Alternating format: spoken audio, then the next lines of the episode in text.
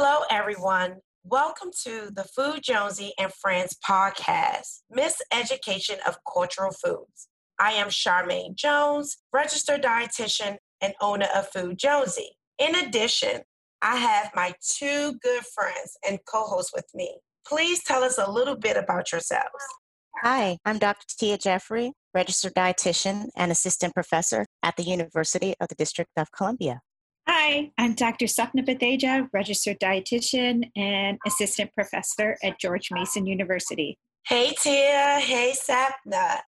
Okay, we look forward to discussing our insights on critical issues at the forefront of the nutrition and dietetic profession. They include food and culture, nutrition education in underrepresented and disadvantaged communities, and providing nutrition recommendations to people of color. Let's talk.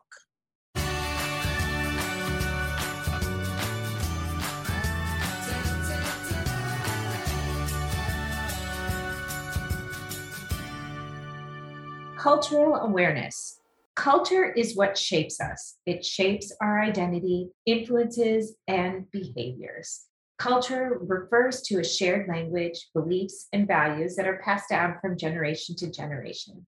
According to sociologist Dr. Caleb Rosado, cultural diversity or multiculturalism is a system of beliefs and behaviors that recognizes and respects the presence of all diverse groups. There are seven important actions involved with multiculturalism. The first is recognition of the culture's differences. Respect for the differences is the second one. Number three, acknowledging the different cultural expressions and contributions. Four, valuing what other cultures have to offer. Five, encouraging the contributions. Number six, empowering other cultures rather than putting down their differences. And finally, number seven, celebrating each other's differences. We hear all the time about other cultures misappropriating or unfairly taking our culture for one's own use and not giving credit to its origin. Our music, fashion, and more importantly, our food has all contributed to today's society. Next is the food interlude. The food interludes are real life experiences reacted to bring humor, entertainment, cultural, and social awareness between each act. Enjoy!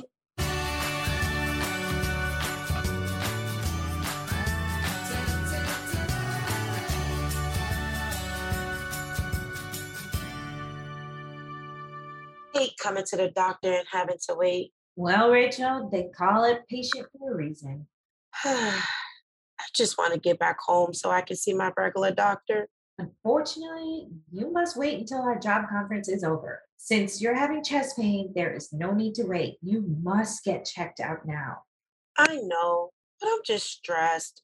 I'm sure it's nothing too serious. Nothing serious. Stressing can lead to high blood pressure, which can then lead to a heart attack, stroke, chronic illnesses like lupus or even cancer. And you know, we have the highest number of having blood pressure 54%, according to the CDC. Girl, did you just Google that? Uh, I mean, yeah, I looked it up on the way over here. You know how it is. Black people just need to be aware of these signs. That's all. Miss Rachel, can you come on back? So, I see that your blood pressure is high. Are you on medication? If so, have you been taking your medication? Well, I'm not on high blood pressure medication. It's high because I'm really stressed from this work conference that I must speak at every day. It's so stressful. Hmm, no medication, huh? So your primary doctor has not prescribed you anything?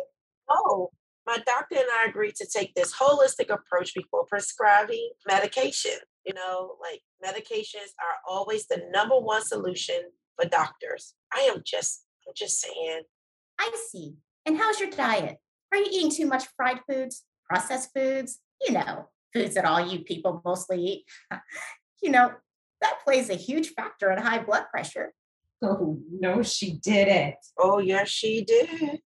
To start, I eat a plant based diet. I've taken fried foods out of my diet. I select healthier frozen food dinner options. I don't believe that is a crime though. So sorry to bust your Dr. Bubbles, but Black people eat more than fried foods. We do incorporate healthy foods into our diets, you know, like green vegetables, whole grains, fruits, etc. You know, we do have knowledge about nutrition and going to see a registered dietitian. I bet you didn't think I knew that, right? Plus, I thought doctors are supposed to do more listening and less making assumptions. I am listening. I'm just trying to rule out some foods that could possibly cause high blood pressure, right? Maybe. I could have asked, can you tell me about the foods you eat instead of naming foods that most Black people eat? Oh my goodness, you still assuming, but whatever.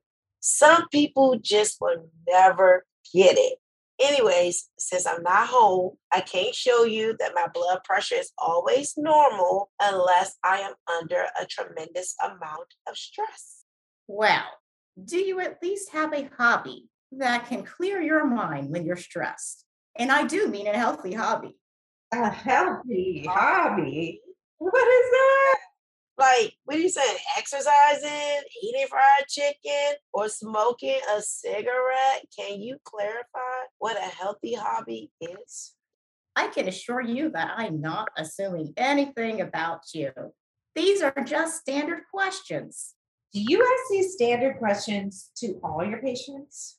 Well, of course I do. No, I meant to all your patients who are not Black or a person of color. Well, what are you insinuating here? You know what? I believe it's time for us to go, Leah. I will check in with my own doctor that knows me and is culturally competent. I'm so glad that all doctors are not like you, always assuming, stereotyping, making misconception about other cultures. Just to let you know, I have an awesome doctor who is white and understand how to serve people of other ethnic groups.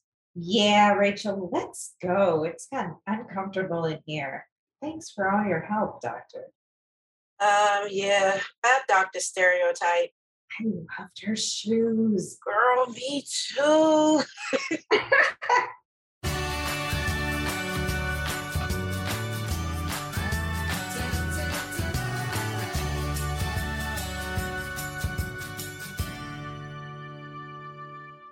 Cultural misappropriation happens a lot, especially in the Black community. Many cultures assume that people of color or Black American diet consists of chicken, fried foods, and watermelon, when that is just not the case. The truth is, our way of eating or food choices are often passed down from our parents and grandparents and so on. Some of our ancestors simply did not have a choice but to eat what was given to them, such as leftovers or quote unquote crumbs. Did you know that our ancestors used foods to help the ones wanting to escape or hide their own slave owners? Our ancestors would take foods such as rice and hide them in women's hair braids so they could have a little to eat while hiding out. Cultural differences are what makes this world filled with diverse traditions and styles. You must agree to this point. With all the beauty and differences that make up cultures, we all enjoy having a good meal. Our traditional foods bring back family memories and comfort. Food is simply energy that gives us a boost to keep us going. Thank you for listening to our podcast. We invite you to come back and listen to upcoming episodes as we discuss the misrepresentation of cultural foods, educating communities of color on adopting healthier eating behaviors, and more. Go to the Food Jonesy website to listen to the past recordings, learn about our upcoming episodes, and fill out the feedback survey so we can cover topics that you want to hear. Until then, see you next time.